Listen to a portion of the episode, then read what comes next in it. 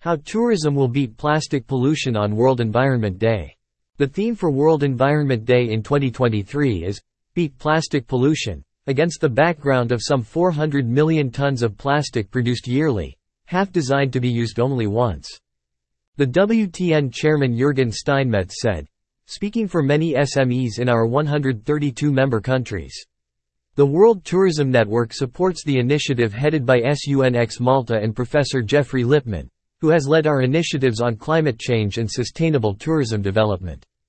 Professor Geoffrey Lipman said, at SUNX Malta, in solidarity and partnership with the World Tourism Network and ICTP, we are adopting a sub-theme to our 2030 strategy that tracks IPCC targets and building a responsive plastics initiative to support our community members. Our strategy now incorporates a call for peaking of plastic use in 2025, cutting by half in 2030 and zero plastics in 2050. IATA said, aviation wants to be carbon neutral by 2050.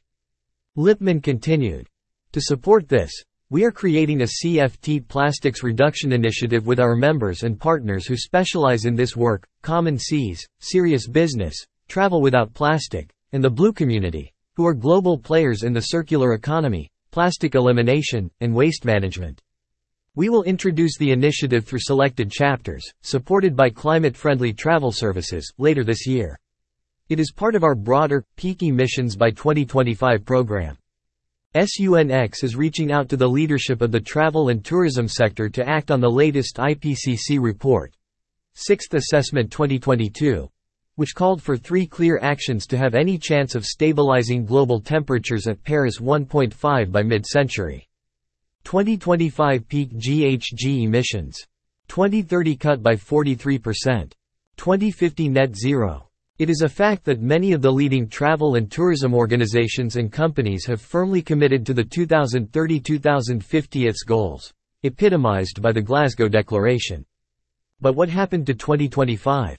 Professor Geoffrey Lipman, who in the tourism sector has even recognized the IPCC science-based call that says any mid and long-term goals depend on facing the harsh realities now and setting a 2025 peaking ambition? Who wants even to try to bend our trend? How many floods, wildfires, ice melts, and deaths will it take for tourism to act now, not in seven years? It is a massive challenge for every tourism stakeholder, and aviation is a hard-to-abate sector. But during COVID, we faced up to that challenge because there was no alternative.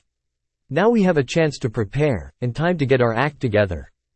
SUNX Malta is a not-for-profit, EU-based organization partnered with the government of Malta that has created a unique, low-cost system to help travel and tourism companies and communities transform to the new climate economy. The SUNX Malta, Green and Clean, Climate-Friendly Travel System, is action and education focused, supporting today's companies and communities to deliver on their proclaimed ambitions and encouraging tomorrow's young leaders to prepare for rewarding careers across the sector. The World Tourism Network emerged from the COVID crisis with its Rebuilding Travel discussion and currently has members in 132 countries. At the World Tourism Network, members are associated. Associates include SMEs, larger private sector leaders, and public travel sector representatives.